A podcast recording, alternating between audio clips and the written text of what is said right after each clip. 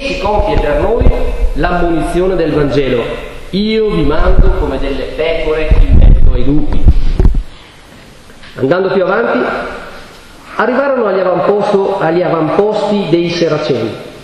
Questi si gettarono brutalmente su di loro e, presi dall'odio e dalla crudeltà, li ricoprirono di ingiurie, li caricarono di catene e li condussero, conforme ai decreti della divina provvidenza, in presenza del sultano. Era quanto aveva desiderato l'uomo di Dio. Benvenuti ancora e benvenuti a tutti. Questo era l'incipit narrativo che poi ci, ci darà spunto per confrontarci e per entrare nella memoria, ma far parlare per il, per il, presente e magari darci qualche prospettiva di futuro. Eh, devo dire subito, appunto voi vedete che siamo in due, il dialogo in realtà era previsto con un'altra persona che in questo momento manca, ma che arriverà, e, e, questo è il motivo per cui vi spiego anche un po' l'andamento della, della mattinata che è un po' imprevisto anche per noi. Allora, eh, avremmo, abbiamo pensato a un incontro a due voci, appunto, la voce francescana, la voce musulmana. Stiamo aspettando l'arrivo di, della teologa musulmana Shahzad Osman. Il problema è il treno, ha avuto un problema col treno, ha dovuto prendere il treno successivo, quindi eh, dobbiamo un po' modificare il, programma che avevamo pensato e volevamo proporvi questo. Faremo una prima relazione con Padre Pietro, a cui diamo tutto il tempo necessario per esporla. E lì faremo magari con lui uno scambio, un dibattito, domande se ci sono. Quando arriva uh, Sharazad la, la, ascolteremo in modo che comunque per le 12.30, 12.35 al massimo concludiamo la mattinata.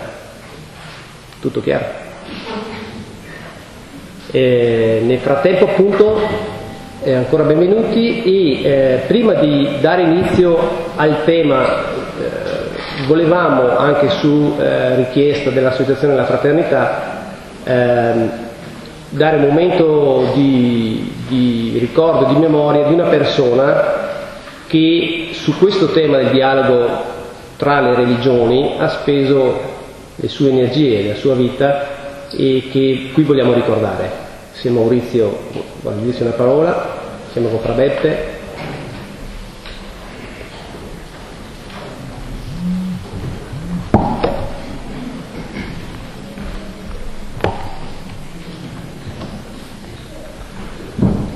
Beh, non poteva essere un compleanno migliore per la fraternità se non quello di ricordare Silvana Portelle Fincate. Silvana è stata da subito volontaria della fraternità, negli anni 90 era molto attiva, non solo in fraternità perché Silvana aveva una miriade di interessi, soprattutto concentrati sulla pace, sulla comunità, sull'ecumenismo e su tutti i valori che noi cristiani portiamo avanti. E negli anni 90, e alla fine degli anni 90 sono stati anni di grandi trasformazioni sociali perché sono cominciati i primi flussi migratori in maniera cospicua diciamo e, e quindi una società che si apprestava all'accoglienza ma anche a tutte le difficoltà che una, una percentuale così alta di persone veniva a incontrarci. E negli anni 90 c'è stato anche il passaggio, parlando di carcere, dal campone, a fine degli anni 90, dal campone al nuovo carcere, alta sicurezza, costituito come alta sicurezza, a, a Montorio. E siamo passati da un centinaio di detenuti a 380-400 detenuti improvvisamente e la maggior parte erano appunto, erano appunto migranti. In questo eh, Silvana che già aveva ha approfondito il tema, ha aiutato la fraternità a crescere in questo rapporto con un sacco di iniziative, perché sono cominciate il dialogo islamico-cristiano, è iniziato la, festa, la partecipazione alla festa dei popoli, proprio invitando degli stranieri a, detenuti a partecipare alla festa dei popoli, continua ancora oggi questa iniziativa, come continua ancora oggi la presentazione in carcere del del Film Festival del cinema africano. Tre esempi di iniziative che sono state portate avanti lei, ma poi la collaborazione con, le, con un giornalino interno, l'appoggio con la scuola, la vicinanza alla scuola, per noi è stata praticamente la persona che ci ha condotto verso un, un pensiero più attento e più profondo all'ecumenismo. Io ricordo di essere andato con cassettoni di datteri per festeggiare eh, la fine del Ramadan in, eh, in carcere, c'era la presenza dei, dei loro rappresentanti e pur nella difficoltà, perché evidentemente nessuno era preparato a questa, a questa nuova evenienza, soprattutto in un mondo ristretto, credo che abbiamo aperto, abbiamo aperto delle porte.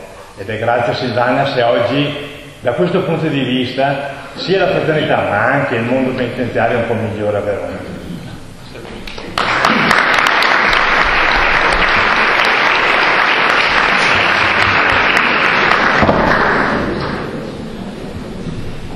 Credo che la memoria di Silvana ci aiuti a capire anche un po' lo stile con cui vogliamo dialogare stamattina, vogliamo discutere stamattina. Eh, dico due cose, una sul tema che abbiamo proposto e una sullo, su chi ce lo racconta questo tema. La prima, in merito al tema, è 800 anni, come recita un po' il titolo del, del convegno di, di, stamane, 800 anni dalla memoria di, dell'incontro di Damietta, non vuole essere appunto una memoria archeologica, ci interessa stamattina interrogare la voce francescana, la voce musulmana, pensare noi, insomma, non in maniera appunto archeologica, ma in maniera generativa. Ci interessa che quella memoria in qualche maniera sia impegno per, per le cose presenti e future rispetto al dialogo.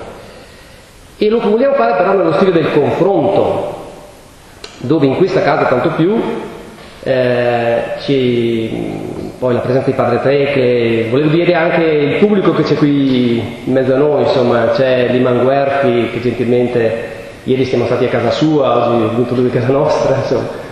Ci sono gli studenti del liceo, ci sono i studenti del master in dialogo interreligioso che inizia oggi appunto con questo incontro il suo percorso e ci siete tutti voi. E allora questo è uno stile, ci, ci piace pensarlo così, del confronto che non vuole essere né eh, polemico né proselitista tantomeno, ma neppure appunto centrato su, su una, un discorso identitario che spesso finisce in un, in un dialogo tra sordi. Questa casa, questo, questa memoria, tanto più ci impegna invece a un dialogo aperto, un dialogo di confronto dove ognuno possa arricchirsi. E eh, lo vogliamo fare anche nello stile dell'ospitalità, un'ospitalità appunto che sia reciproca, e se ieri sera, per chi avesse anche accompagnato fosse stato, siamo stati, uso questa metafora, questa immagine, nella casa del sultano, essendo noi andati al centro culturale islamico, oggi siamo nella casa di Francesco, quindi è un, uno scambio di ospitalità. E questo vuole essere lo, lo, stile, insomma, e anche il, il contenuto in qualche maniera che ci impegna a discutere di questa memoria. E chi ce lo racconta? Dico adesso di padre fratello Pietro, poi dirò di, di Sharazad. Ce lo racconta appunto un esperto, padre Pietro Messa, che ringraziamo di essere venuto, eh, studioso di francescanesimo, soprattutto docente di storia del francescanesimo presso la Pontificia Università Antonianum a Roma, giusto, autore di diversi libri su questi e altri temi, in ordine alla storia, e a lui chiediamo, ecco, anche questo è interessante, chiediamo un registro di tipo magari più storico, no? E lo chiediamo evidentemente, questo che ci può donare, da una prospettiva cristiana. E a Sharazad chiederemo altri registri e altre prospettive, e questo forse è il senso del dialogo, no? Quindi, se è giusto il mio orologio, siamo intorno 11 della mattina, diamo a Padre Pietro la parola, eh, a seguire, come dicevo, diversamente come avevamo pensato, potremmo dialogare con lui, se ci sono domande, se ci sono no, confronti, in modo che poi ascolteremo invece come parte conclusiva della mattinata la, la riflessione della teologa. Fate la parola e grazie per essere Bene, allora certamente vengo... Eh, Sentite? Allora, certamente la mia identità è il fatto di essere eh, cristiano, dell'essere cattolico, dell'essere frate francescano, dell'essere sacerdote, ma eh, cioè di essere un, una persona pensante, cioè nel senso uno che pensa cioè la sua semplicità e le sue capacità.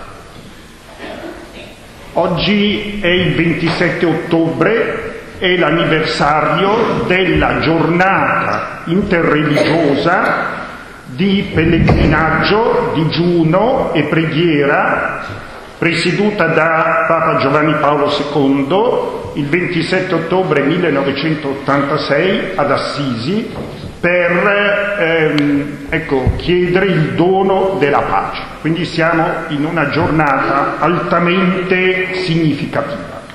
Ecco, un avvenimento che ha dato il via, quel 27 ottobre, a quello che viene denominato ormai come lo spirito di Assisi.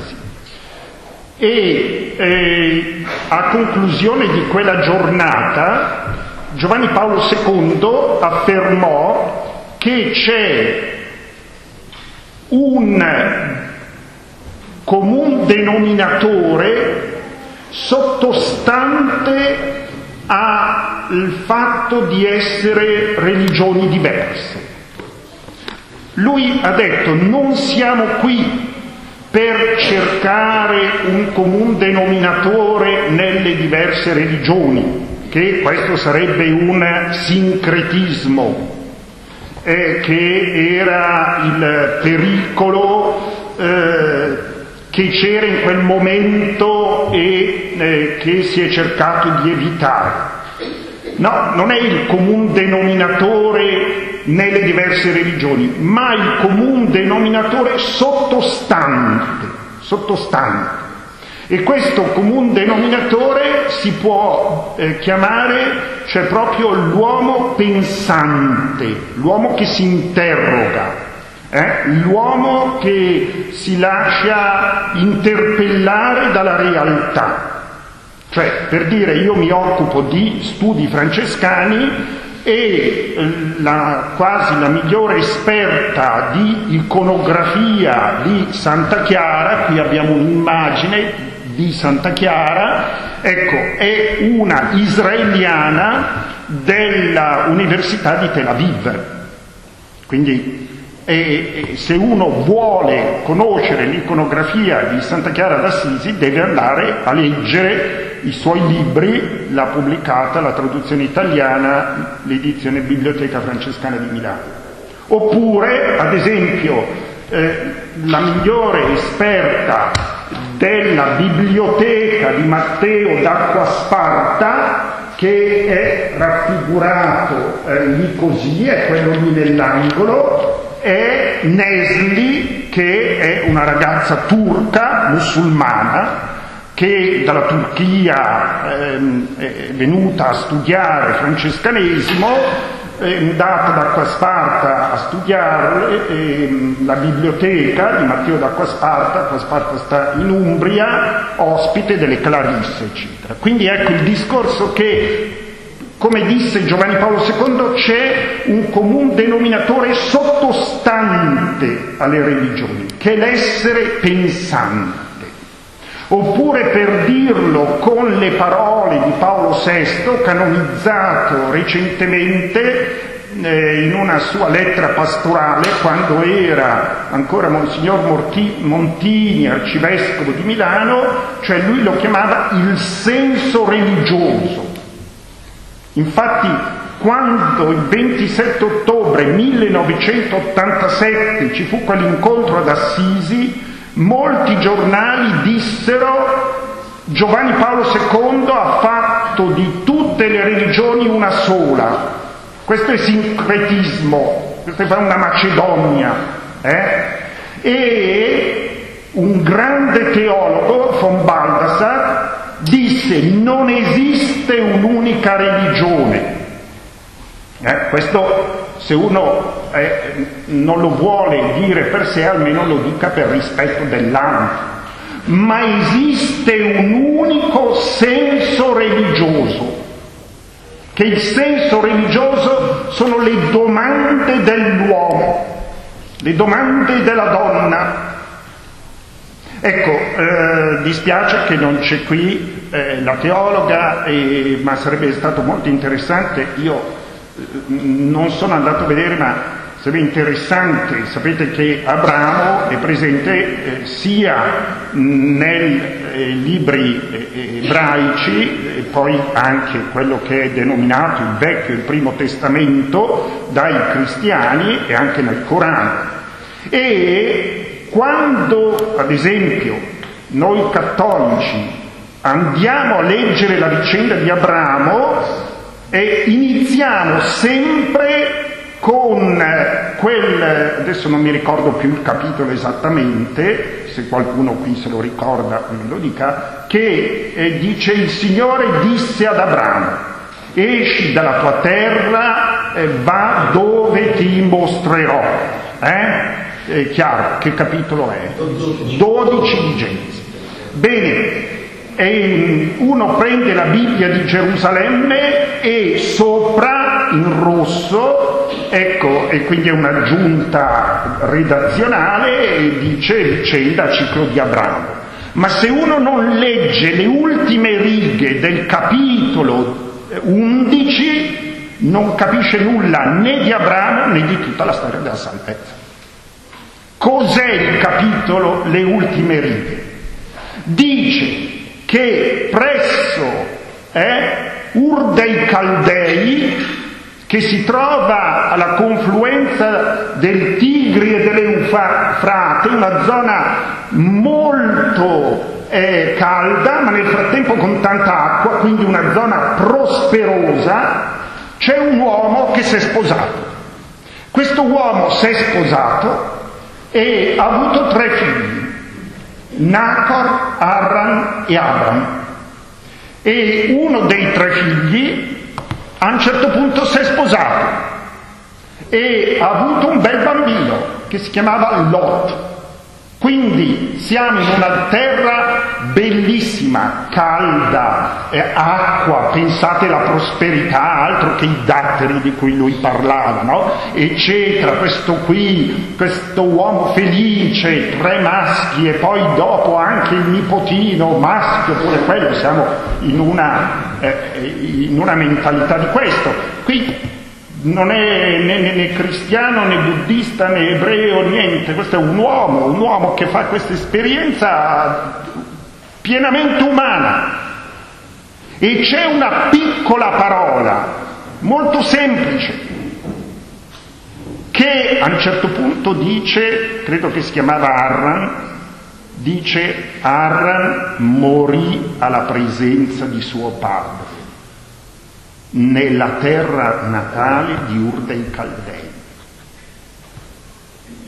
Ah, morì alla presenza di suo padre. Di solito è un papà che muore alla presenza del figlio. Quindi qui c'è la più grande disgrazia che può avvenire nel mondo. Sapete, la più grande disgrazia che può avvenire nel mondo è la morte di un figlio. Chiaro? E quasi in modo ironico, e sapete che fare dell'ironia sul dolore è la cosa più terribile, chiaro? Dice morì alla presenza di suo padre nella terra natale, che ormai è terra di morte. E poi c'è il discorso che Abram sposa Sara, la quale è sterile. Quindi c'è un vivo che Abramo, che è morto perché non avrà figli, non, avrà eredità, e c'è un morto il quale invece è vivo nel figlio Lot. E allora che fa quel vecchio di nonno, come farebbe ogni anno? ogni persona se ne va via da Ur dei Caldei. Comincia un cammino per scappare da una terra di morte. Quindi c'è una prima uscita di Abramo, che è quella che in fondo fa ogni uomo, è l'uscita da Ur dei Caldei, è incamminarsi per fuggire la terra di morte. E qui è una cosa prettamente, diciamo, nei cromosomi, nell'istinto dell'essere umano, dell'uomo, della donna, è, è, proprio quell'essere pensante di cui diceva ad esempio il cardinal Martini nella cattedra dei non credenti, quel senso religioso di cui parlava Paolo VI, che poi ha ripreso Giussani, eccetera, no? Capite? È quel senso religioso che è comune a tutti gli uomini, c'è un unico senso religioso, non un'unica domanda.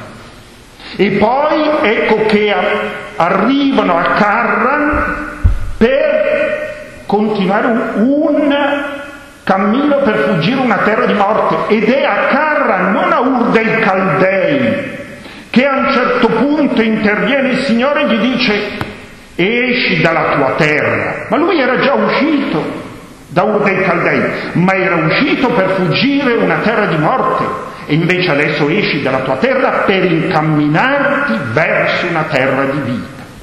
Ecco allora è importante quelle due righe lì, cioè del discorso di questo, ecco, come diceva Giovanni Paolo II il 27 ottobre 1986, c'è un comune denominatore sottostante alle religioni, che è la domanda, che è la domanda. Eh?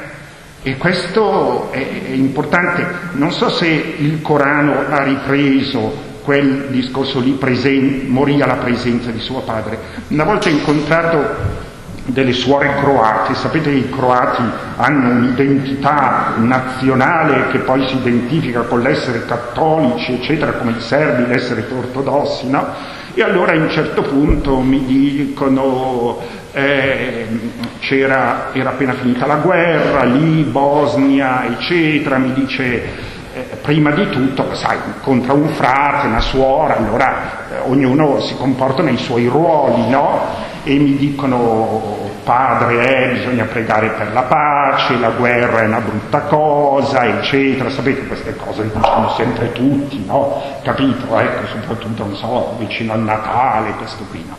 Dopo un po' che si entra in familiarità, esce la donna croata e dice, padre, doveva vedere i nostri giovani come combattevano con il rosario al collo, capito? Eh? Questo farà brividire eh, Pascristi o lo spirito di Assisi, eccetera, no? Capisci?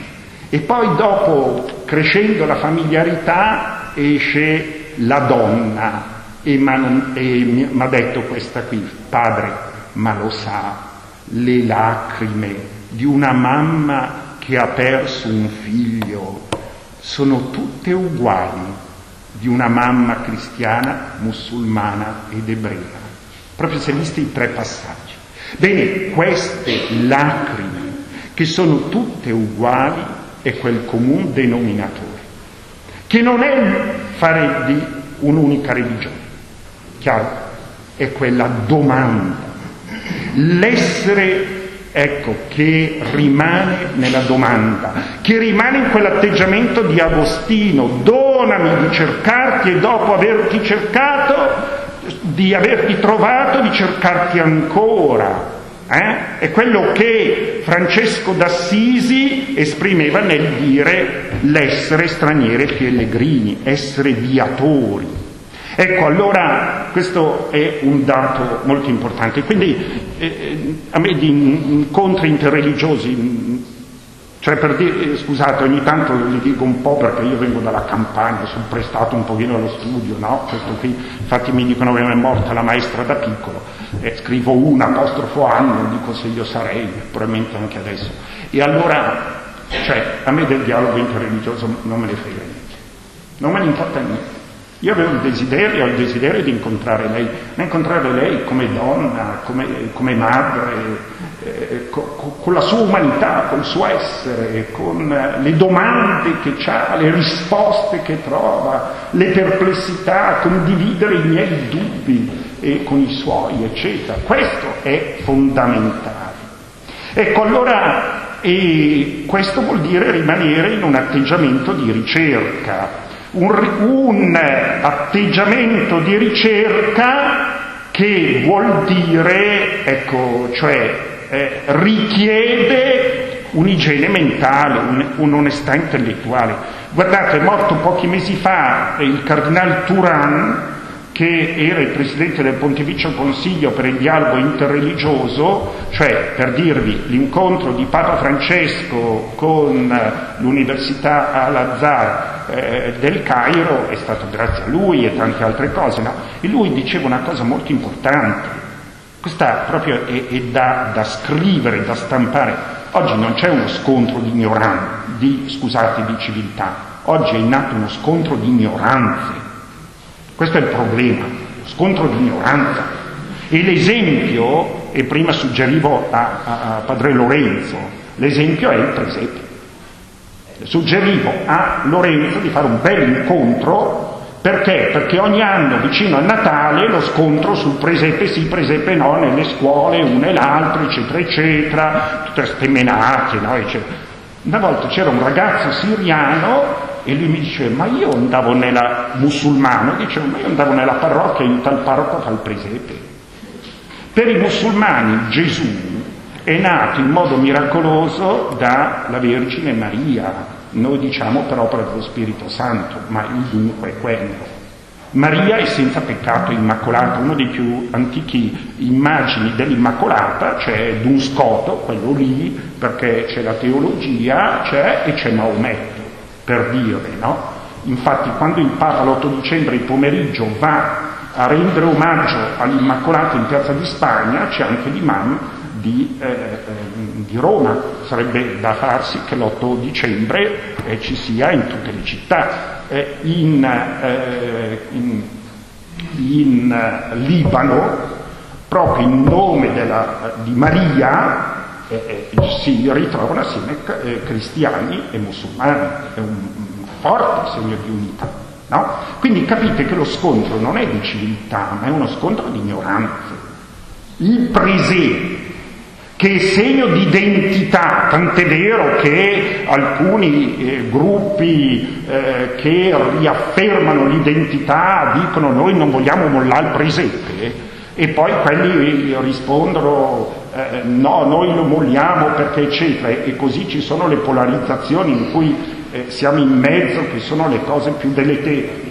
Ma chi dice noi non molliamo il presepe si deve rispondere non lo mollo manco io, perché il presepe è quasi per eccellenza il luogo dove si incontra identità e dialogo. Infatti il bue e l'asino sono il discorso che eh, ha fatto dei due un popolo solo abbattendo il muro di framezzo che è l'inimicizia, eccetera, eccetera. Ma non è l'incontro sul presepe tra identità e dialogo, fatelo, guarda un successore, una cosa bellissima. Raccoglieremo, raccoglieremo. Eh, Francesco? Bene, allora, eh, ma il presepe oh, viene da eh, e, e, non si capisce anche la, la vicenda di eh, Francesco il Sultano se non si, si, mette tutto assieme. Questo qui, perché è, anche Francesco è una realtà complessa. Chi dice Francesco è, è, è semplice, no, Francesco non è semplice, Francesco è complesso, è contraddittorio, ha delle contraddizioni, dice io voglio obbedire, comando fermamente che. Tant'è vero che, ad esempio, quando si cita quel famoso capitolo della regola non bullata, di come devono andare tra i saraceni, tagliano via un pezzo come ha fatto il cardinale Martini. Perché? Perché altrimenti eh, esplode la contraddizione. Francesco è un uomo complesso, contraddittorio, viene da dire assurdo, sta per morire, scrive il testamento e dice io voglio obbedire, eccetera, eccetera. Uno dice, eh beh, certo, lui voleva la minorità. Dopo tre righe, io comando fermamente che, Cocco, stai a morire, eh, non hai ancora deciso se obbedì o comandà, e insomma, siamo proprio messi male, eh, capito? Questo è Francesco, chiaro. Allora, per dirvi, ecco l'importanza dell'onestà intellettuale che richiede di andare alle fonti, andare alle fonti per fuggire le fake news anche della storia, le notizie false. Qualche giorno fa, in un incontro con dei responsabili di altissimo livello di Pax Christi, dicono perché eh, San Francesco ha incontrato il cattivissimo Saladino. No, Francesco d'Assisi non ha incontrato il Saladino, vedremo dopo chi ha incontrato, e manco era cattivissimo. Quindi sta a dire una cosa che non è, ecco, bene. Allora, l'onestà intellettuale richiede di verificare l'attendibilità dell'affermazione. Ad esempio oggi è diffusa, per non dire scontata, l'affermazione secondo cui il monoteismo è fautore di violenza.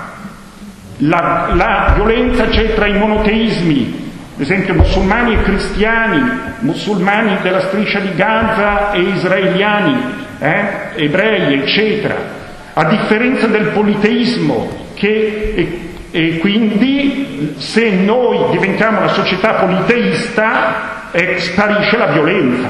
Guardate che la violenza c'è anche tra gli indù che sono politeisti. I sacrifici umani c'erano anche nelle realtà delle popolazioni precolombiane che erano politeisti. Quindi questa affermazione che si ritrova nel mondo culturale, sui giornali, spiattellata dappertutto, che il monoteismo è fonte di violenza, è falsa. Così come, ad esempio, ecco mi dispiace che non c'è lei, cioè gli intellettuali si augurano che il mondo islamico è, diventi secolarizzato con, come il mondo occidentale. Perché dicono un mondo secolarizzato è un mondo dove non c'è la violenza, perché le religioni causano violenza. Chiaro? E quindi veramente tanti desiderano la secolarizzazione del mondo islamico. Ma diceva quella persona lucidissima che Padre Tecle ha conosciuto, Don Elio Bromuri, diceva ma se quei milioni di persone non hanno più manco le regole morali dell'Islam, ma, ma, ma succede altro che quello che hanno ucciso eh, eh, quel, eh, dell'Arabia Saudita che hanno ucciso in Turchia, capite, quel giornalista. Capite? Quindi questa affermazione, anche questa che veramente si respira a tutti i livelli che la secolarizzazione è da augurarsi perché porta la pace, non ha fondamento. Pensate alla rivoluzione francese, erano secolarizzati, chiaro. Ecco, similmente anche vedere l'Occidente come sinonimo di cristianesimo, cioè per molti musulmani eh, pensano l'Occidente uguale cristianesimo, quindi Trump, ecco cosa sono i cristiani. No, calma. Una cosa è l'Occidente, una cosa è il cristianesimo. Ma nel frattempo anche noi c'è il discorso di distinguere, ad esempio, l'Islam. Noi pensiamo l'Islam come una realtà monolitica. L'Islam ci sono sciiti, sunniti. L'Islam, ad esempio, africano non è l'Islam dell'Arabia Saudita. E quindi, e, questo è molto importante, c'è questa affermazione da imparare a memoria, chi non distingue confonde. Cioè, spesso noi pensiamo che eh, i musulmani sono tutti arabi, gli arabi sono tutti musulmani. No, calma, la gran parte dei musulmani non sono arabi, è l'Indonesia uno dei paesi eh, con maggior musulmani. E ci sono molti arabi che sono cristiani, compresi vescovi, arcivescovi, eccetera. Chiaro? Quindi questo discorso è fondamentale. Hm?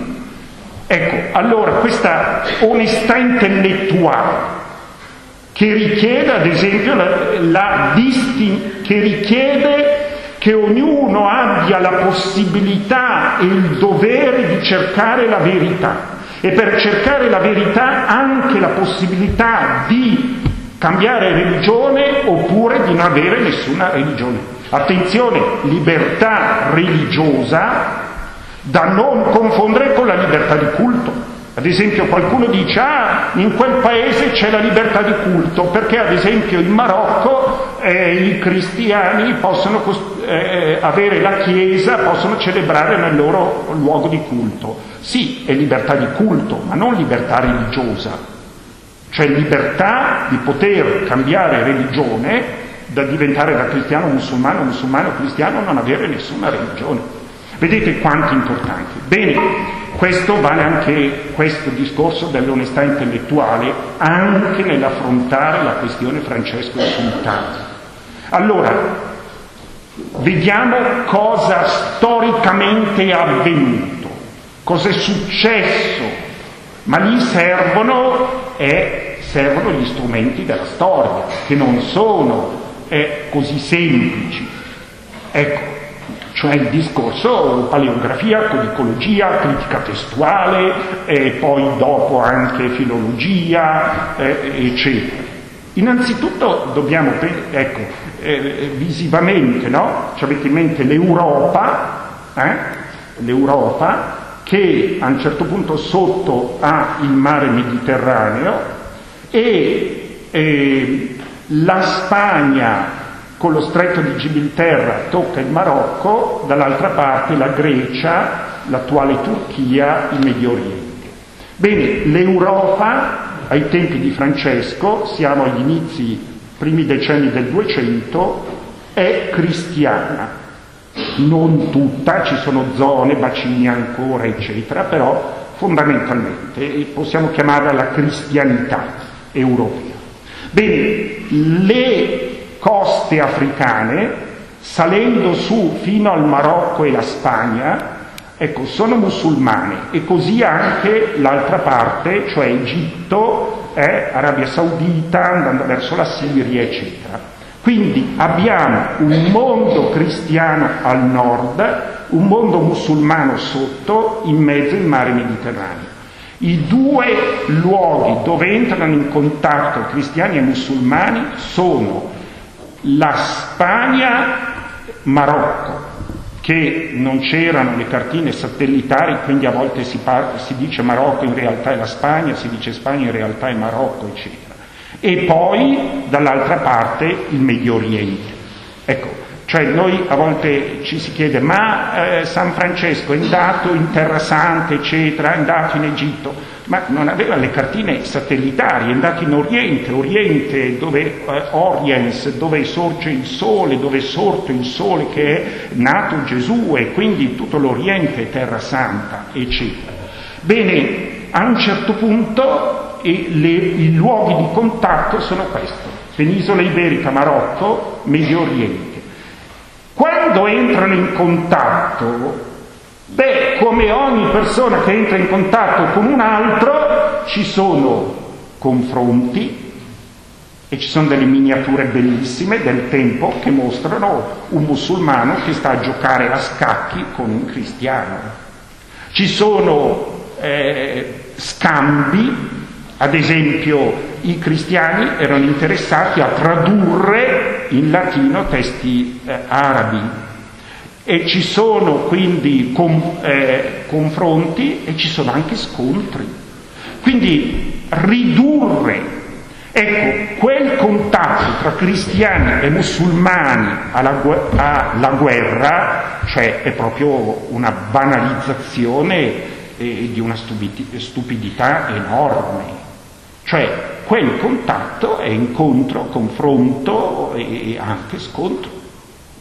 Come ad esempio le crociate. Le crociate, quale crociata? Sono state più di una, quella a cui eh, va Francesco d'Assisi è la quinta, che non è la quarta in cui sono andati a prendere eh, Costantinopoli, a derubare, eccetera, eccetera, che era cristiani contro cristiani, eh, eh diremmo oggi cattolici ortodossi, eccetera. E poi durano eh, tantissimi anni, quindi cambiano. Ecco allora questo è fondamentale. Bene, Francesco d'Assisi ehm, è appena uscito un mio libretto, ecco così, un po' pubblicitario secondo l'inculturazione di oggi, eh, Francesco il Misericordioso. Quando Francesco d'Assisi nel 1226, prima di morire, vuole eh, ricapitolare qual è stato il dunque, l'elemento che ha cambiato la sua vita, l'aveva già riconosciuto Raul Manselli parecchi decenni fa, lui dice, anche Giovanni Miccoli, è assente il tema della povertà. Dal 1991, quindi non c'era Papa Francesco il Giubileo della Misericordia, perché giustamente uno può dire ma non è che adesso questi stanno tirando San Francesco eh, Bergogliano, no? No, cioè dal 1991 si è evidenziato che Francesco nel momento che sta morendo evidenzia che l'elemento che ha cambiato la sua vita è stato il fare misericordia con i lebrosi. Quindi Francesco d'Assisi, che è denominato normalmente il poverello di Assisi, è più storicamente fondato e attendibile denominarlo il misericordioso. Ecco perché il titolo di questo libretto, edizione Terra Santa, appena uscito, Francesco il Misericordioso. Compratelo, diffondetelo, regalatelo, se non avete i soldi rubatelo così, ecco, questo qui, vi do la soluzione io.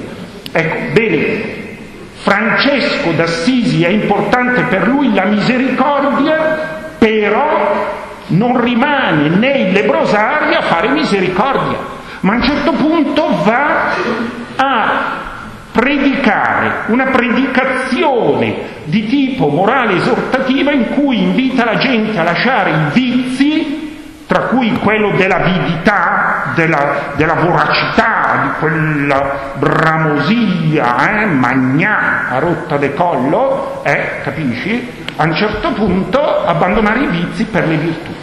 La predicazione di Francesco e dei suoi fratelli, che poi diventano i frati minori, a un certo punto non è solo nelle terre cristiane, ma anche tra i non cristiani. E i non cristiani in quel tempo certamente non erano i buddisti, non erano gli induisti o shintoisti, ma erano i musulmani. Ecco allora che partono per andare nelle terre dei non cristiani. E partono da Assisi, dall'Italia centrale, e si incamminano Francesco verso l'Oriente e un gruppetto di frati or- oriundi della, della Lumbria meridionale, cioè di Terni, vanno verso la penisola iberica in Marocco. E lì entrano nelle terre dei non cristiani. Come è andata a finire? È andata a finire che quelli arrivati nella terra di Marocco sono stati uccisi e sono questi cinque qui, i primi frati uccisi protomartiri francescani eh, che vedendo il loro corpo, il canonico agostiniano Fernando da Lisbona dice anch'io voglio essere appassionato così di Gesù Cristo e, e si fa frate, prende il nome di Antonio. Fernando da Lisbona cambia il nome. Bene, Francesco va in Oriente e in Oriente chi incontra? Incontra innanzitutto lui è nel campo dei crociati, che sono nel delta del Nilo, dove c'è Damietta, eh? e lì c'è il legato papale del Papa Onorio III, perché il Papa di Francesco, questi sono risultati degli studi degli ultimi mesi, eh? cioè perché sempre si diceva il Papa di Francesco Innocenzo III, invece no, il Papa di Francesco è Onorio III, e tra i due c'è differenza come tra Papa Francesco e Papa Benedetto XVI. C'è differenza, perché uno è bavarese e l'altro è argentino, così Innocenzo III e Onorio III. Bene, Onorio III a un certo punto ha due legati, cioè due che agiscono a suo nome e sono uno nell'Italia centrale che è il cardinale Ugo d'Ostia, detto anche Ugolino, e il suo amico Pelagio, e Pelagio invece sta giù a Damietta. Francesco arriva giù sta nel campo crociato, incontra il cardinal Pelagio, vuole andare a incontrare il sultano, ecco, e a un certo punto Pelagio era una persona rigida, proprio ferrea, cioè boia chi molla, e lui chiede Francesco il permesso al cardinal Pelagio. Pelagio dice no, perché? Perché si viene a sapere che gli ho dato il permesso ad andare dal sultano, non come ambasciatori o non per avvelenarlo, cioè qui così mi fanno un paiolo così, non sull'osservatore romano perché non c'era, eccetera, però insomma ecco dice se andate però mi raccomando non dite che io, che io ho dato il permesso, eh, per carità perché altrimenti mi gioco tutto. Ecco questo qui. E questi se ne vanno, se ne vanno e incontrano Malek il Camino. Ma chi è Malek il Camino? È questo il dunque, questo è il dunque. Innanzitutto Francesco d'Assisi ha circa 37 anni. Malek el Camille ha 39 anni, quindi hanno circa la stessa età. Malek el Camille è il figlio primogenito, quindi il primo, quello che è destinato a succedere nell'eredità, di Al-Adil, il quale è il fratello del famoso Saladino. Quindi ecco già quello là di Pax Christi, da correggere, Francesco non incontra il feroce Saladino, ma incontra il nipote, cioè il figlio primogenito del fratello. Eh? Chiaro? E ricordiamoci sempre, chi non distingue confonde, eh? confonde. Bene, questo Malek el Camille a un certo punto era una persona acculturata, cioè è un, noi diremmo oggi un umanista.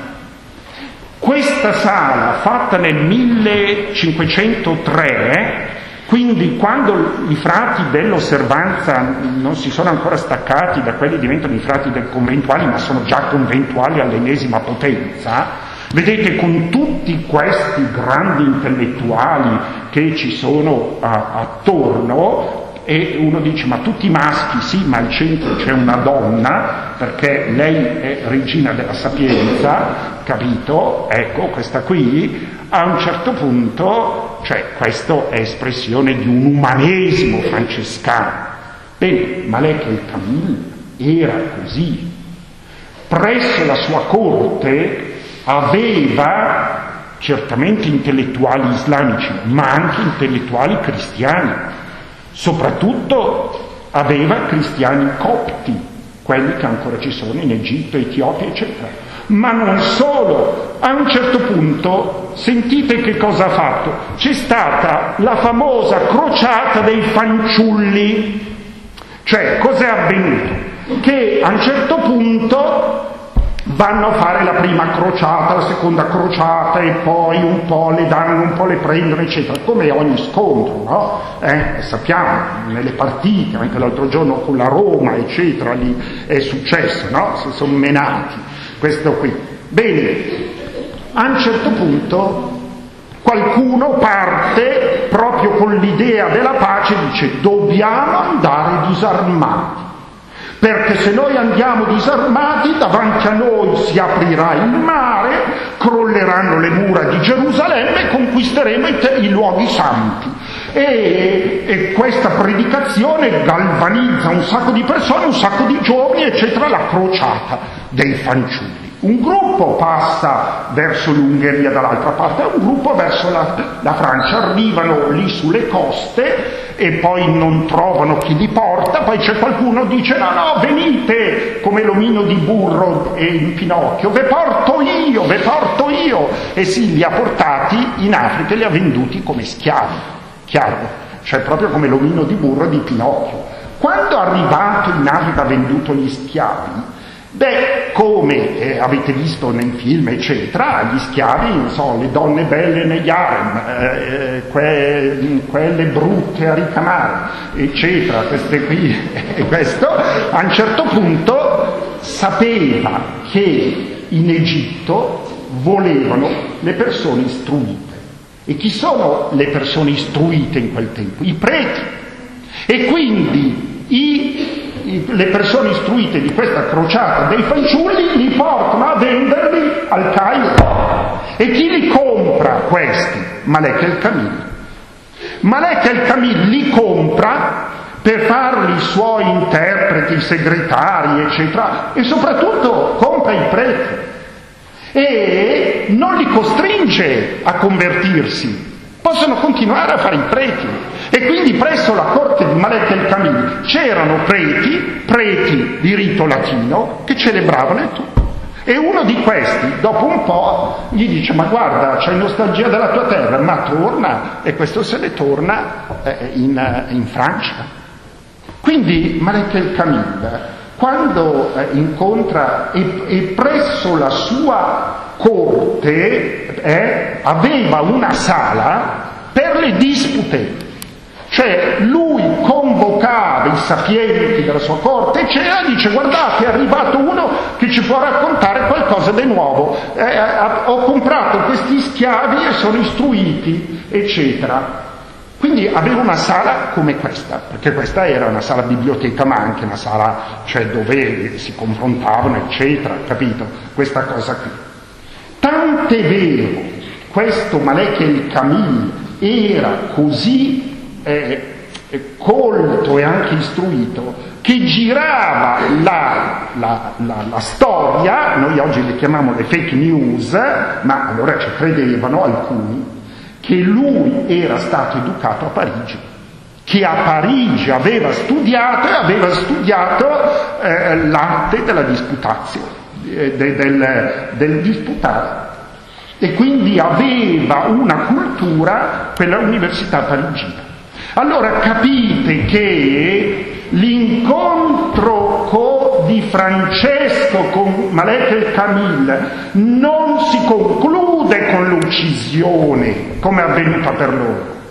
Perché? Perché l'interlocutore era molto diverso. E uno dice perché loro sono stati ammazzati?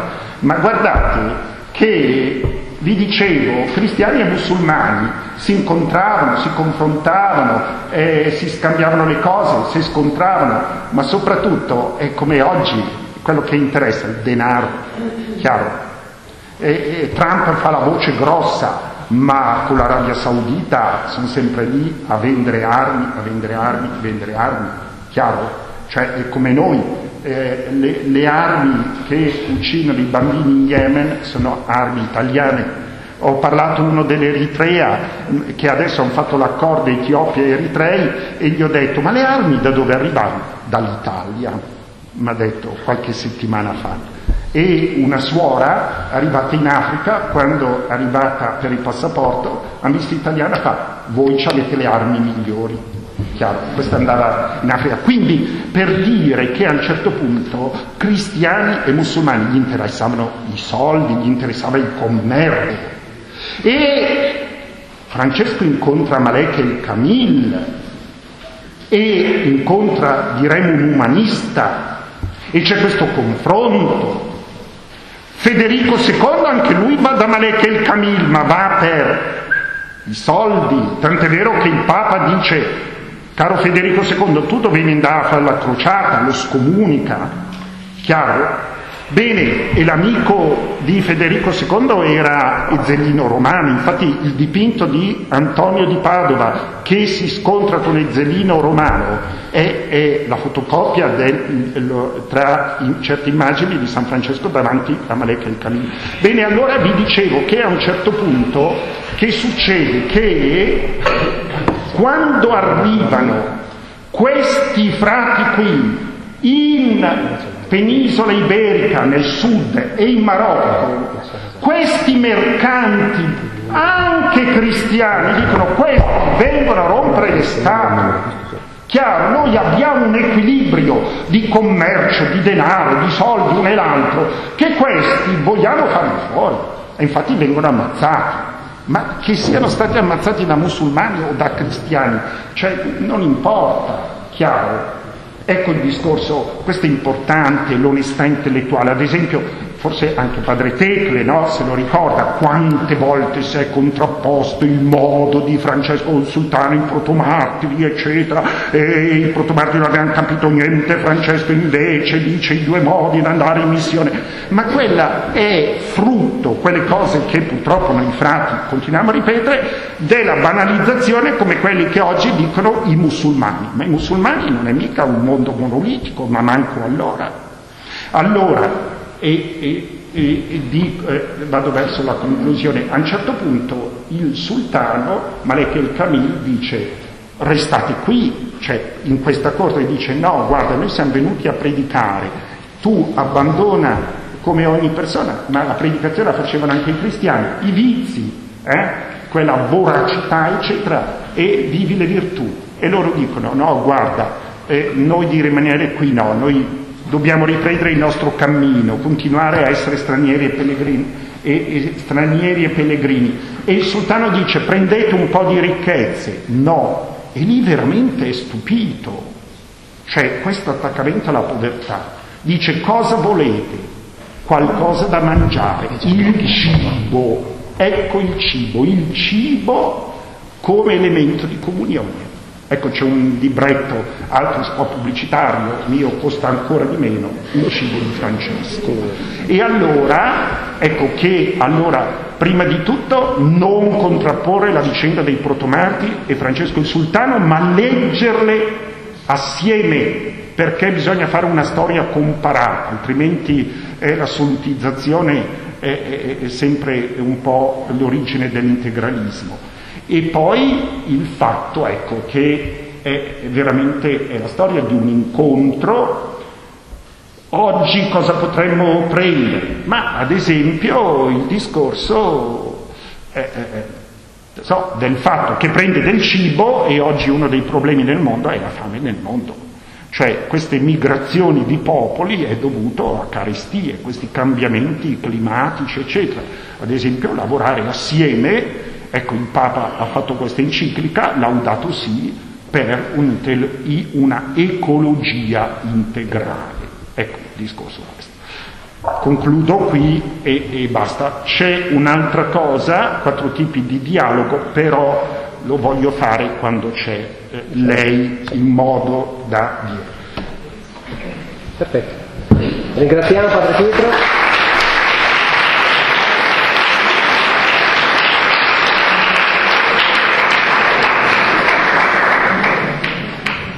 Abbiamo capito nel frattempo che tutti i personaggi, da Francesco a Pinocchio, parlavano romanesco. Beh, insomma, sono bergamasco, eh? La mia lingua madre è il bergamasco. Ma Poi con fatica ho imparato l'italiano. Perfetto. Grazie invece perché il contributo da storico insomma, ci può aiutare, farlo parlare, probabilmente anche metterlo in relazione con quello che adesso a momenti ci dirà se la data sta arrivando e se, se dovessi dire, riprendere, adesso non so se abbiamo spazio in questo momento per domande, se ci sono qualcuno le, le segnali, eh, ma se dovessi dire così un commento subito sì, se dovessi dire un commento è eh, a questo incontro noi chiediamo appunto una, eh, la capacità di interrogare la nostra memoria, diciamo così, che di per sé la memoria è assoluta, se posso dire così. Il, tuo contributo, il suo contributo è stato interessante perché ci ha aiutato a riportare anche categorie storiche che per definizione sono invece relative, no? Quindi a, in, a, inquadrare questo incontro là dove la storia dice e eh, aiuta a capire meglio. C'era però una mano alzata, non so se è possibile venire qua a formulare la domanda. Io chiedo all'imam se viene a sedersi qui perché così volevo dire due cose e ci guardiamo in faccia. No, ma arriva subito Sherazade, arriva subito. No, no, sta già laggiù, ma si, si siede qui in prima fila. Eh, mi chiamo Renata e mi occupo di dialogo islamo-cristiano. Siccome lei giustamente ha segnalato che non sa, chi non sa fa confusione, Volevo dire che la festa che sulla Madonna non è l'8 dicembre, ma il 25 marzo che è festa del Libano. E per il 25 marzo si fanno tutti questi incontri di dialogo proprio per ricordare Maria e così. Poi l'altra domanda era questa, lei um, chiesto se nel Corano si, si parla di Abramo come fatto uscire dai, da Ur dei Caldei, la chiamata di Abramo. Mi pare, per gli studi che ho fatto io, che questo non ci sia. Si parla di Abramo otto volte nel Corano come un anif, cioè questo termine, soprattutto la Sura 2, versetto 135, eh, si dice che era un anif e questo termine non è comprensibile, si pensa fosse un monoteista. Ecco. Quindi il profeta si rifà ad Abramo proprio per richiamare l'unicità di Dio, il monoteismo puro. Ecco, questo è un po' il discorso. Grazie. Ecco, eh, sì, in eh, Libano la festa comune della Vergine Maria, cristiani e musulmani la fanno il 25 marzo, non l'8 dicembre.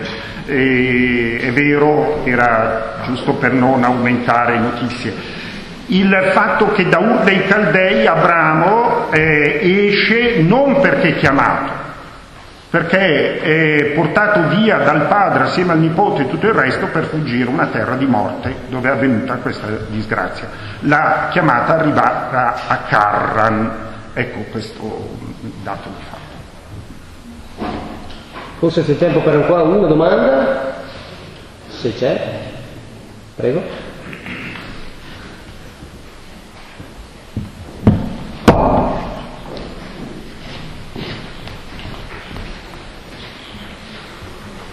Intanto grazie, naturalmente siamo qui tutti per aggiornarci, per avere una onestà intellettuale. Io volevo capire meglio se eh, Francesco e francescani sono andati dai non cristiani per portare Gesù o per portare l'annuncio delle virtù.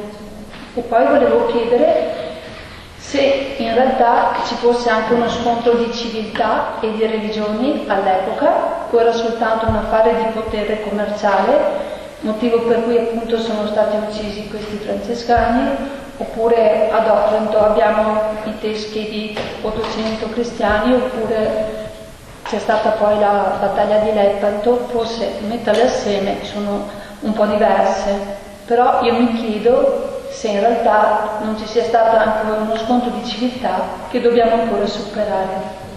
Allora, il discorso è eh, questo, no? Ma la vita è complessa, cioè nel senso che eh, cioè, quando, cioè economia, civiltà, cultura, religione, eccetera, sono tutti mischiati. Quando mi dicono, ad esempio, adesso non so tu che cosa dirai, questo qui, no? In un confronto mi dicono, ma eh, né quelli che hanno fatto le, eh, le stragi dell'11 settembre delle Torri Gemelle la religione non c'entra. C'entra? E come c'entra? Come c'entra la religione nel fatto che, ad esempio, eh, i frati bruciarono non dei musulmani, ma altri frati, cristiani, cattolici, francescani. C'entra la religione, come no? Solo l'aspetto religioso c'è nel discorso delle terre gemelle? No, anche l'aspetto culturale, l'aspetto economico, capisci? Quindi quelli che dicono la religione non c'entra, il Papa fa bene a dirlo perché lui deve fare il Papa, deve buttare l'acqua sul fuoco, ma noi per un'onestà intellettuale dobbiamo dirlo. Ecco, quindi poi sempre chi non distingue e confonde. Lepanto è una cosa, Otranto è un'altra, i martiri protomartiri francescani sono un'altra, come quelli che dicono no, tu che sei l'imam, i musulmani sono, ma i musulmani, cioè Ascolta, quelli dell'Algeria non sono quelli dell'Arabia Saudita, che quelli dell'Arabia Saudita, beh, ascolta, è lì nell'Arabia Saudita non possono cose, ma i ricconi pigliano l'aereo per andare a bei whisky eh, nel weekend, eh, capisci, a, a, Istanbul o in altre parti. Quindi quando uno dice i musulmani sono, è come quelli che dicono i cristiani sono. Ma ascolta, i francescani eh, non sono i monaci del Monte Athos, i quali non sono certi gruppi pentecostali eh, che eh, vanno a dire se non ti converti vai all'inferno domani mattina tua madre morirà ammazzata entro due ore, cioè nel senso chi non distingue confonde. Eh. Perfetto, grazie ancora e avete visto che è arrivata la, l'ospite tanto attesa. Buongiorno. E abbiamo sperimentato, abbiamo...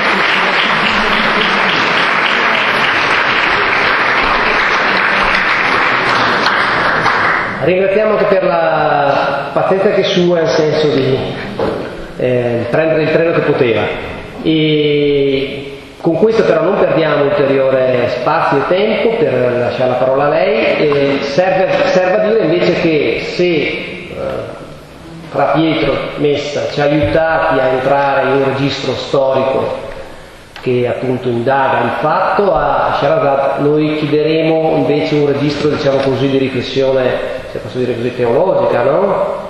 religioso spirituale, se vogliamo dire così, ed è un altro approccio, no? un altro modo di intendere e soprattutto da questo punto di vista, dal suo punto di vista che non può essere che quello musulmano, eh, come, come dire, partecipare a una memoria in questo caso condivisa. Eh, Sherazad Osman è teologa musulmana, ha insegnato a studi islamistici, islamici meglio, alla Gregoriana, oggi è invece docente presso la Sapienza.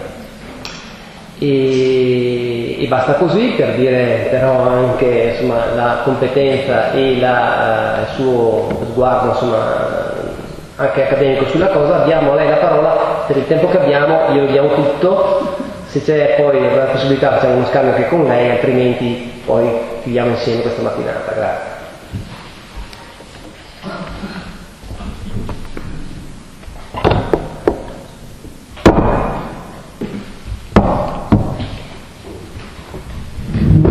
Allora, buongiorno a tutti e chiedo scusa per questo ritardo, non possiamo fare tutto ciò che vogliamo. Avevo messo la sveglia alle 5, invece per la prima volta non ha suonato, ho dovuto prendere il treno successivo.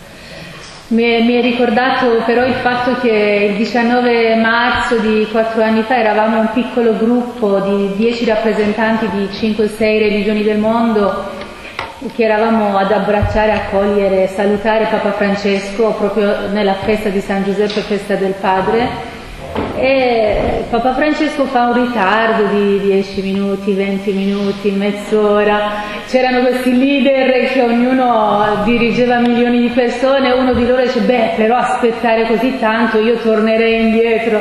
Alla fine Papa Francesco arriva e dice, eh, sono in famiglia, vi posso dire cosa mi è successo Stavo mangiando la mattina la mia prima colazione, con un morso mi si è spezzato il dente e questo giorno era mercoledì che dopo di noi aveva anche l'udienza e non potevo apparire con un dente spaccato. E allora così ci ha già fatto entrare in uno spirito di famiglia. Io ho voluto seguire lui dicendo mi dispiace, ho perso il treno, nonostante che avessi messo la sveglia. Allora siamo in questo luogo di pace, di accoglienza, di, di immagini di uomini che hanno cercato di camminare percorrere la via della santità. Siamo nella piazza di San Francesco di Assisi, il poverello di Assisi, che ha voluto chiamarsi poverello eh, è molto bello eh, l'immagine che ho visto nella locandina, non so, è eh, veramente meravigliosa questa immagine. Questo abbraccio tra San Francesco e il sultano, ho riflettuto un attimo nell'immagine. Innanzitutto i due volti eh, si assomigliano tantissimo, proprio forse la differenza è solo l'abito che il sultano ha un po' in più, e poi questo abbraccio, abbraccio fraterno. E il primo elemento è la somiglianza dei volti, il secondo l'abbraccio, non so se avete visto la locandina. Non tutti. Ah, non tutti, la locandina di, di oggi. E poi il terzo, questo messaggio di accoglienza, c'è la luce intorno alle due teste. Allora mi sono detta vado in un luogo dove già l'accoglienza è eh, la parola d'ordine di questo luogo. E come non può esserlo quando si nomina San Francesco, colui che ha voluto togliersi tutto per amare il prossimo ma in modo concreto, autentico, sincero, reale, vero. Essere al servizio del suo prossimo riconoscendo l'armonia e l'unità non solo tra gli esseri umani, ma con uno sguardo profondo è entrato nella penetrazione dell'unità dell'universo, chiamando il sole, la luna, l'acqua, il fuoco, i suoi stessi, i nostri stessi fratelli e sorelle. Più alto di così dove può raggiungere la mente e l'anima dell'uomo? È il massimo che la santità umana può raggiungere. Riscoprire l'unità tra gli esseri umani nonostante ogni diversità, la malattia, la disgrazia, la tristezza, la povertà, non può ostacolare l'abbraccio del santo verso il suo prossimo e nemmeno la diversità religiosa. E lui, San Francesco, cammina e va in un momento storico che volevano far capire che esiste il nemico ed il nemico è colui che crede diversamente. Invece San Francesco, che con uno sguardo spirituale profondissimo era riuscito a cogliere l'uno nel suo spirito e nella sua anima, va e cammina per far abbattere questo muro di divisione. Niente ostacola il santo nell'abbracciare il suo prossimo, nell'abbracciare il prossimo ed essere al servizio umilmente del suo simile, anche se il suo simile è gravemente sofferente o fortemente distante o manifestamente diverso anche a livello religioso. San Francesco va a visitare il sultano in Egitto, ma dopo pensava forse di andare a convertire i musulmani, ma scrivono che lì ha visto che doveva prima forse convertire i cristiani che col simbolo della croce, che è il simbolo eccellente del dono, il massimo simbolo dell'amore, del sacrificio e del dono. San Francesco che credeva profondamente in un Gesù che incarnandosi dalla sua massima realtà divina nella forma così debole dell'uomo, a prendere tutte le difficoltà, le debolezze dell'essere umano su di sé e addirittura ad accettare di morire per l'umanità. Questo simbolo della croce poi in quel periodo diventa simbolo di guerra. Con questo segno sublime dell'amore e del dono e dell'offerta di sé verso l'umanità, siamo stati capaci a capovolgere questo simbolo e fare di ciò simbolo di guerra. San Francesco va lì per convertire i musulmani, ma vede che prima Forse bisogna convertire coloro che a nome di un amore fanno guerra. Siamo di nuovo, come diceva Bush, in una nuova guerra delle crociate? Questo vogliono farci capire? Che l'altro è il nostro nemico e abbiamo bisogno di un altro Francesco, che ci dica che di nuovo non è così. L'umanità è una sola, come ha detto San Francesco, ma non solo l'umanità, l'universo è uno solo, in dialogo costante uno con l'altro. Queste parole meravigliose di San Francesco, oh Signore, fa di me uno strumento della tua pace, dove odio fa che io porti amore, dove offesa che io porti il perdono, dove discordia che io porti la fede, dove l'errore che io porti la verità, dove la disperazione che io porti la speranza, dove la tristezza che io porti la gioia e così avanti queste parole di luce.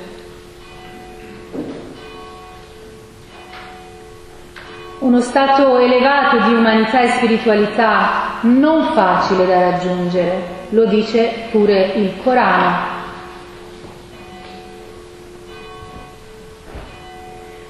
Dice il Corano nel capitolo 41 è offerto solamente questo stato che abbiamo appena letto nelle parole di San Francesco, dice il Corano, è offerto solamente a coloro che sono pazienti, è offerto solamente a chi possiede già una virtù considerevole. Il bene non è uguale al male. Moya stavel sayyatu wal hasana, idfa bellati hiya ahsan. È vero, esiste il male, esiste il peccato, esiste l'errore. E il Corano dice la realtà di questa storia che viviamo. Ma cosa facciamo? Riecheggia qui le parole di San Francesco in questo versetto. Edfa bellati ahsan. Rispondere al male con un male Rispondere alla violenza con la violenza ci fa entrare in una catena di violenza. Allora cosa facciamo? Edfa bellati ahsan. Tu non, non solo non devi rispondere al male con un male dello stesso livello, ma bellati via ahsan. Devi rispondere al male con un bene ma nemmeno un bene uguale a livello quantitativo del male che hai ricevuto. Ahsan, un bene che sia maggiore del male che hai ricevuto. Edfa bellati ahsan. E allora vedrai colui che l'inimicizia separava da te diverrà un amico fervente. E poi ripete, questo livello è offerto solamente a coloro che sono pazienti, è offerto solamente a chi possiede già una virtù considerevole. Ma non abbiamo altra via nella nostra umanità. La via, la vera e più profonda rivoluzione nella società degli uomini non sono quelle che con forza o lo spargimento di sangue trasformano la vita sociale, ma il fare pace ha bisogno di più coraggio rispetto alla guerra, dice il Francesco del nostro tempo. Il Francesco che io e altri musulmani quel giorno l'abbiamo abbracciato e l'abbiamo riconosciuto come padre e che poi settembre scorso il dottor Mohammed Sammak, la portavoce del, mufti, del Gran Mufti del Libano in rappresentanza di 26 leader musulmani del mondo che aspettavano di salutare Papa Francesco in piedi, anche lì un lungo, una lunga attesa, Mohammed Sammak, dottor Mohammed Sammak davanti al mondo intero prende la parola e riconosce nella figura del Francesco nel nostro tempo, Papa Bergoglio, il maestro universale spirituale del nostro momento storico. È possibile l'incontro, è possibile l'incontro. Diceva Paolo VI, non oggi, che viviamo la terza guerra mondiale fatta a frammenti, ma Paolo VI 50 anni fa diceva la pace non è la mancanza della guerra, ma la costruzione costante civile.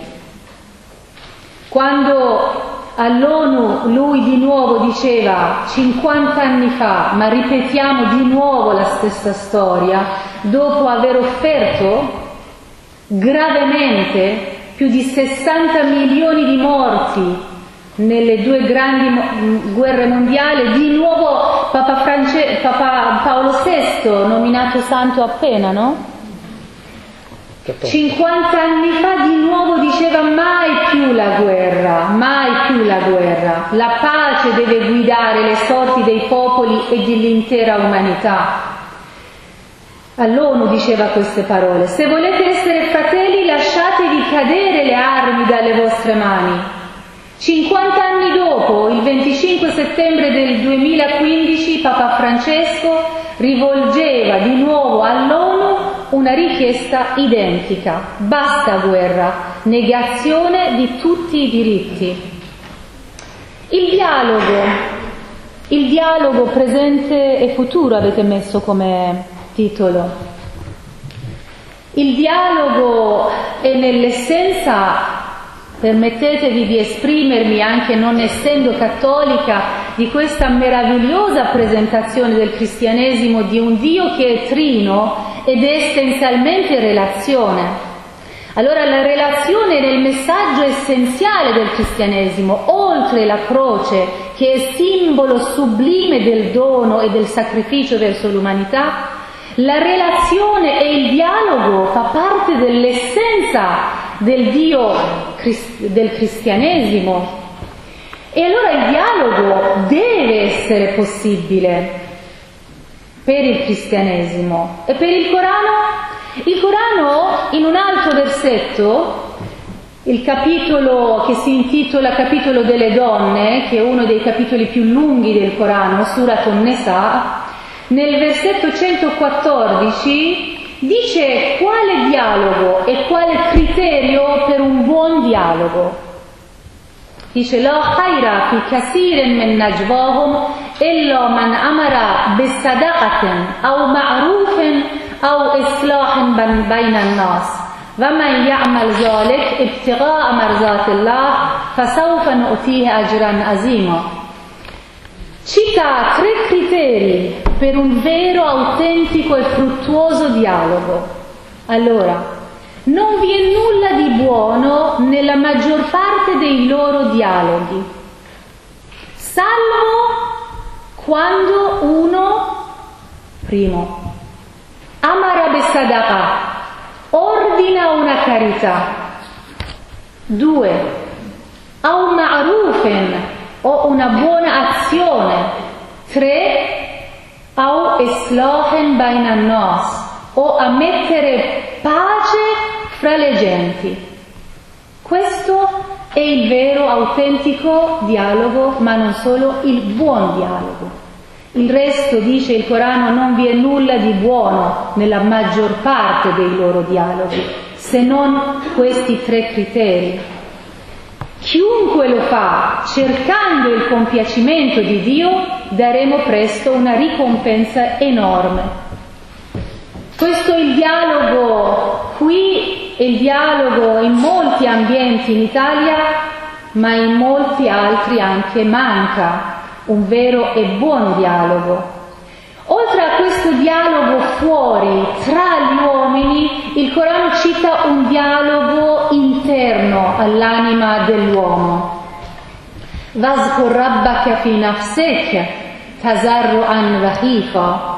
Tu sii in dialogo costante col tuo stesso Signore dentro la tua stessa anima.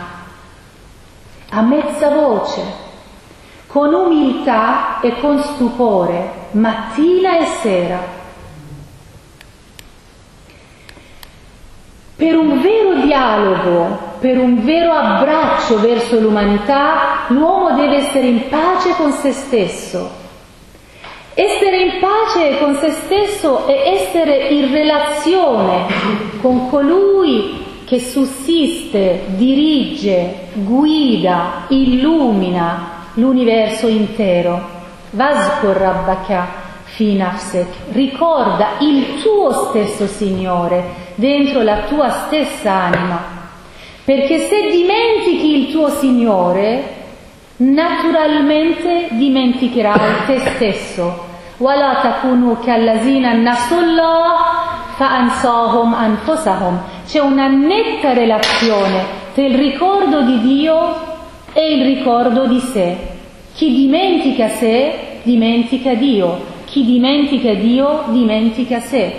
Cosa significa questa netta relazione? Il Corano dice che addirittura la stessa essenza dell'essere umano non è altra che la stessa essenza di Dio.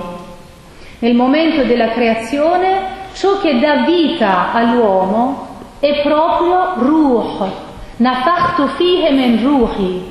Dopo averlo modellato con la materia simboleggiata nel fango, che sono i minerali e acqua che comprendono il nostro corpo fisico, ciò che ci dà veramente vita, ciò che crea la nostra vera umanità è Nafachtu fihe men ruhi. Io ho soffiato dentro di lui il mio stesso spirito.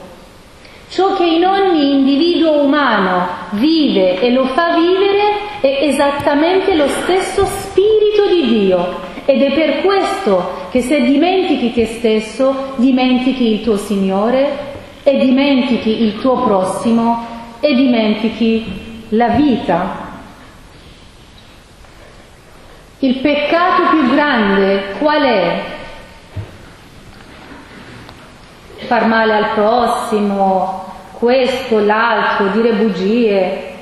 Il vero peccato, il nucleo del male secondo il Corano, non giace nemmeno nel cuore dell'uomo. Il Corano che apre i suoi capitoli sempre ricordando, anzi insistendo all'essere umano di ricordare che il suo Signore è essenzialmente amore,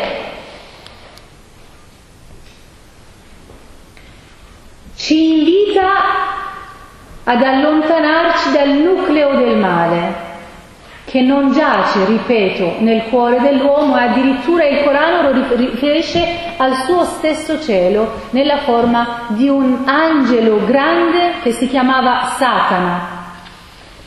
Il nucleo nasce là. Quando Dio crea l'essere umano, Fatabarakallah ahsanul khaliqin, si benedice se stesso dalla creazione di questa nuova creatura meravigliosa e chiede ai suoi stessi angeli di inchinarsi davanti all'essere umano. Questa è la scena della creazione descritta nel Corano. Tutti si inchinano davanti ad Adamo, davanti a questa meravigliosa creatura, tranne uno, Iblis, ed è qui il nucleo del male nell'universo umano e anche fuori. Con questo ragionamento, il Signore in questo dialogo tra il creatore e l'angelo che non si inchina davanti ad Adamo dice ma perché non ti inchini? E lui porta questo ragionamento. خلقتني من نار وخلقته من طين أنا خير منه ma non vedi che razzialmente siamo diversi? Mi hai creato dal fuoco e lui dal fango. io sono migliore, come posso inchinarmi davanti ad Adamo? Ecco il nucleo di ogni male, di ogni violenza, individuale, collettiva, sociale e religiosa, la superbia. Quando ci sentiamo migliori, meglio dell'altro, chiunque sia, ogni abuso, ogni aggressione diventa razionalmente logica. Io sono migliore razzialmente. Mi hai creato dal fuoco e l'essere umano guarda di cosa è fatto. Corpo, carne, ossa, fango, khalaqtahu mentin. Io sono del fuoco il nucleo di ogni male nel Corano, il nucleo di ogni male nel nostro mondo di oggi. Non so quanti minuti ancora. Dieci. Dieci. Il Francesco del nostro tempo, che io mi ritengo sua figlia musulmana, alza la voce contro la nuova falsa te- teoria dello scontro delle civiltà. Dice con una sola formula, davanti a centinaia di imam e teologi e dottori dell'Islam nella grande università di Al-Azhar in Egitto, la prima volta che un papa della Chiesa Cattolica si reca in Egitto all'interno dell'università grande millenaria islamica e fa un incontro con centinaia dei missionari e docenti e teologi islamici. E con una semplice frase, come lui è capace, dice l'unica alternativa all'incontro delle civiltà è lo scontro delle inciviltà. Per millenni ci sono stati grandi scambi culturali, spirituali, scientifici tra gli esseri umani. La lingua, la tradizione, la religione non ha potuto ostacolare il movimento vitale della vita, dello scambio, della luce, della spiritualità.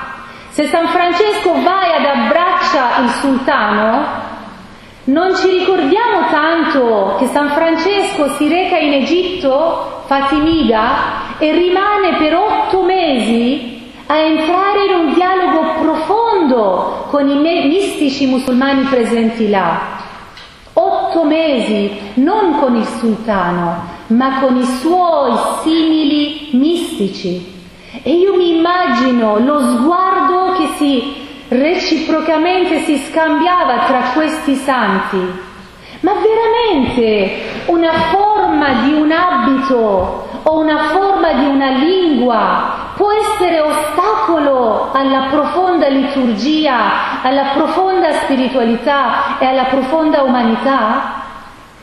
Dopo migliaia di anni del messaggio meraviglioso di un Gesù che si incarna per morire davanti all'umanità, Possiamo credere nelle false teorie dello scontro delle civiltà pensando che veramente se io vengo dall'Iran e magari conosco il persiano ma non confesso il cattolicesimo, non posso mai avere un dialogo profondo con un frate francescano o con un laico spirituale, ma o anche ateo umanamente italiano. Ancora possiamo credere a queste false teorie?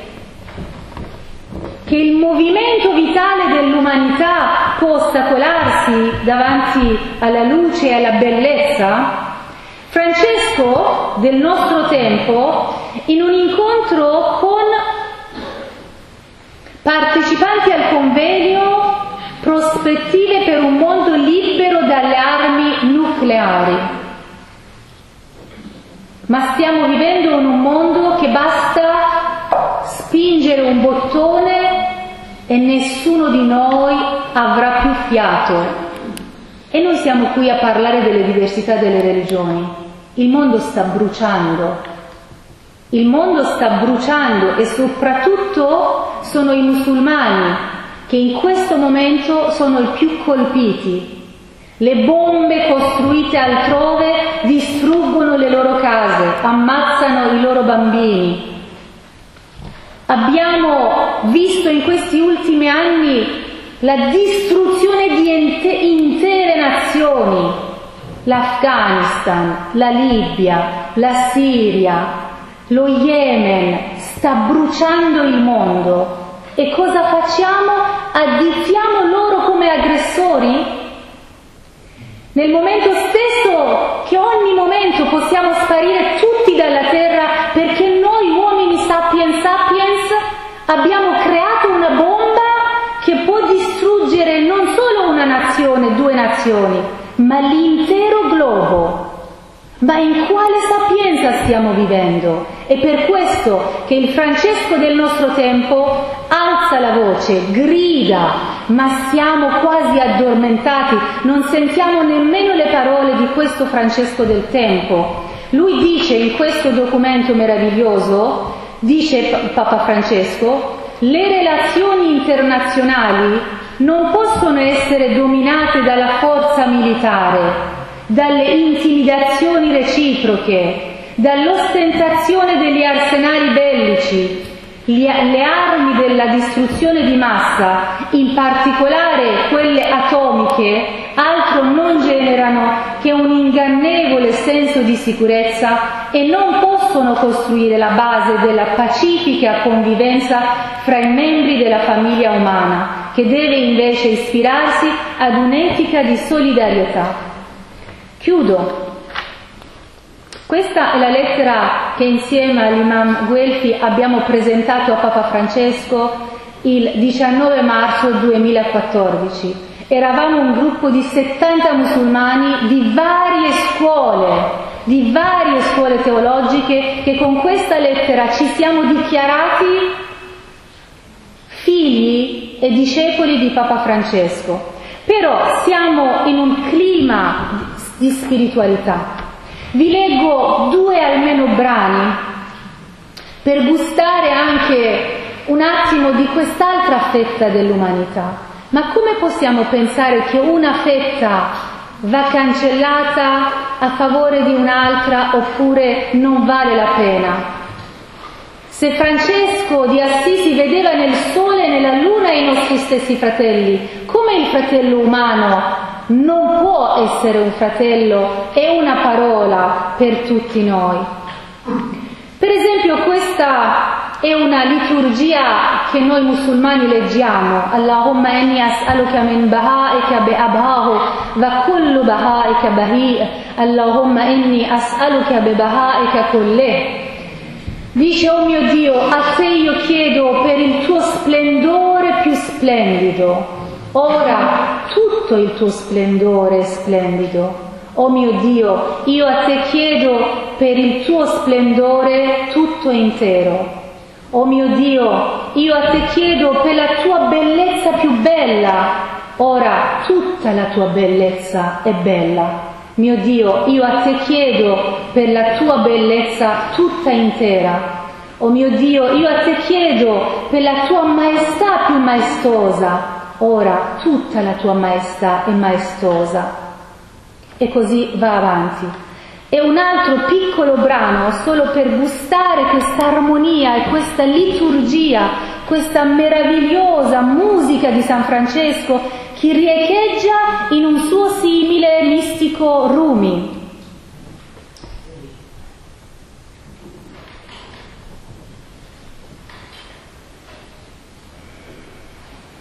Rumi è uno dei mistici contemporanei di San Francesco che le sue parole riecheggiano l'armonia, l'unità dell'universo tra gli uomini. Gli fu chiesto, o principe dei credenti, come è scesa l'anima sulla terra? Come entrò nella gabbia l'uccello immateriale? Siamo tutti migranti su questa terra. Eravamo uccelli dal cielo, migranti su questa terra. E gli fu chiesto, o oh principe dei credenti, come è scesa l'anima sulla terra? Come entrò nella gabbia l'uccello immateriale? Dio rispose, recitò incantesimi sui nulla priva d'occhio e di orecchio, e quelli si mossero e si misero in fermento. Sotto gli incantesimi il non essere rapidi si affrettarono in danza gioiosa verso l'essere. E quando invece egli mormora i suoi supremi incantesimi sugli esseri, ecco che questi, rapidi come cavalli veloci, tornano al non essere. Sussurrò nell'occhio della rosa che sorrise. Ha mormorato qualcosa alla pietra ed eccola fatta gemma, preziosa di miniera. Una sublime parola disse al corpo ed esso è divenuto spirito. parlò al sole ed eccolo con i suoi raggi splendenti. E allorché mormora al sole parole tremende, cento eclissi vedalo la guancia ro- rossa dell'astro. Quali incantesimi avrà cantato Dio all'orecchio della nuvola, che come un oltre sventrato lacrima sulla terra. Che mai avrà sussurrato alla terra che tutto osserva, attenta e nulla dice? Io ho finito il tempo.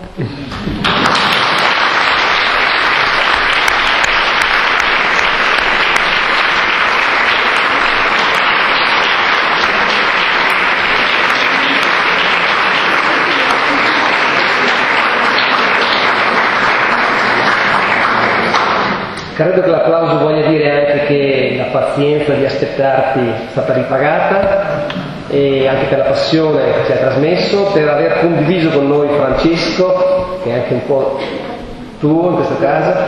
C'era forse una battuta finale di padre Pietro, se vuole veloce, vero? Perché noi ci arriviamo alla conclusione dicendo una cosa eh, per chi qui presente è frustrato perché non può fare la domanda, nel senso che il tempo è è questo che abbiamo, ma dopo che interverrà Padre Pietro eh, suggerisco come poter rispondere a questa frustrazione. Beh, allora c'è la possibilità di approfondire e conoscere anche quello che uh, non ha potuto dire, sono vari video YouTube della professoressa che ho ascoltato, veramente molto interessanti, ad esempio la coinvolta padre Giulio Michelini eh, a TV 2000 quando spiega il Vangelo della domenica e ha chiesto anche il suo aiuto, ecco, abbiamo questi strumenti. Riguardo a, al dialogo, ecco, eh, l'aveva indicato il cardinale Turan, eh, che eh, credo che sia una buona indicazione, no? Quattro tipi di dialogo. Allora, il dialogo del rispetto, questo ci siamo, cioè ci siamo salutati, tu non mi hai sputato in faccia, eh, ci siamo sorrisi, eccetera. Ecco, anche lei purtroppo non abbiamo avuto tempo, eccetera, chissà se mangeremo assieme, qualcosa così. Quindi questo c'è, è da incentivare. Sì, ogni tanto vi prenderanno in giro, ma anche a me mi dicono che ne so, si grattano quando passo, sono prete. Io dico gratta pure la testa che è lo stesso. Va bene. Poi il secondo eh, dialogo, quello di aiuto nella realtà pratica, ad esempio il discorso delle armi. E qui hanno molti chilometri, c'è la Valtrompia, la Valcamonica, fanno le armi armi eh, che usano Yemen, la Beretta, eccetera, e anche Iglesias in Sardegna, su questo già si lavora assieme, no? Il dialogo del pregare insieme, insieme per pregare, non so se è già successo qui a Verona, l'imam, ma ad esempio a eh, Genova, al ponte, sono morti cristiani e musulmani, il Cardinal Bagnasco ha fatto il funerale e l'imam ha guardato senza pregare perché eh, sempre chi non distingue e confonde, ecco, in modo pubblico, poi ha fatto il funerale degli islamici l'imam di Genova, è uguale, questo è insieme per pregare, non pregare insieme, eh? questo è anche un rispetto, perché ad esempio qualcuno, eh, scusate, eh, le dico alla, alla, Bernardino da Siena, me la dovete lasciare fuori, no? Qualcuno per essere più papista del Papa poi piscia fuori dal vaso, eh? cioè ad esempio una volta ad Assisi Assisi, i frati, ecco, recitiamo con i musulmani il Padre nostro. Ma scusami, eh, Don Elio Brumuri gli ha dato una risposta, dice, ma un musulmano non può eh, dire Padre nostro perché non è musulmano, non è cristiano, lo devi rispettare. Chiaro? Quello che è urgente, il dialogo culturale. Cioè, ad esempio, a San Petronio a Bologna è dipinto Maometto all'inferno. Parecchi di questi scrivono cose che io non vi dico, perché altrimenti beh, vi finanziano il rifacimento del convento, andrebbe anche bene, però per dire, ma bisogna eh, insomma mettersi lì a tavolino e purificare la memoria. Da parte cristiana, San Giacomo Matamoros c'è, Chiaro. San Francesco raffigurato che, amma- che ammazza l'anticristo che è un musulmano. Chiaro? D'altra parte non è solo una purificazione della memoria da parte cristiana, ma anche musulmana. Ad esempio riconoscere che il Vangelo apocrifo secondo Barnaba è costruito eh, da islamici per mostrare che Gesù non è Dio ma è il profeta che quindi dice quando io me ne sarò andato manderò a voi non il paraclito ma il pericleto, l'innalzato Mohammed. Cioè è urgente questo lavoro di dialogo culturale e purificazione della memoria. I Balcani sono lì che stanno esplodendo, cioè se tutte quelle belle anche celebrazioni che si fanno a baci e abbracci, ma poi bisogna lavorare forte perché altrimenti esplodono, eh? esplodono e non solo i Balcani. Va bene, siamo atterrati sulla storia dal misticismo di Rumi. Eh, noi possiamo anche concludere così, eh, volendo dire questo, che eh, oggi non abbiamo presenziato, riprendo un po' qualche parola usata prima, non abbiamo presenziato un incontro tra religioni, ma abbiamo partecipato, spero sia stato utile per tutti, proficuo, all'incontro tra persone di religioni diverse hanno portato la loro persona, hanno portato il loro pensiero, abbiamo incontrato due persone che vogliono pensare prima ancora di mettere lo steccato dell'appartenenza religiosa. E credo anche abbiamo incontrato degli umanesimi, se è vero come è vero che Francesco ci ricorda questo, insomma, e che Francesco questo mi sembra il prodotto anche dell'incontro di stamattina un po' appartiene a tutti, no? Allora, siccome le domande le avete lì e vorreste farne mille, eh, vi invito a, a, tenerle in saccoccia per por- proporle martedì sera al film a cui siete invitati, sempre in questa casa, con Fermi Lorenzo, K2, Il Sultano e il Santo, che è un film appunto di un regista americano di, di fede musulmana. E quindi martedì alle 21. alle 21 al K2 lì le domande e sappiate che questo sarà uno spazio di incontro che proporremo anche per altre, su altri temi. Non facciamo un gruppo qui facciamo uno spazio di incontro perché la teologia sia una teologia pubblica aperta a tutti. Grazie della partecipazione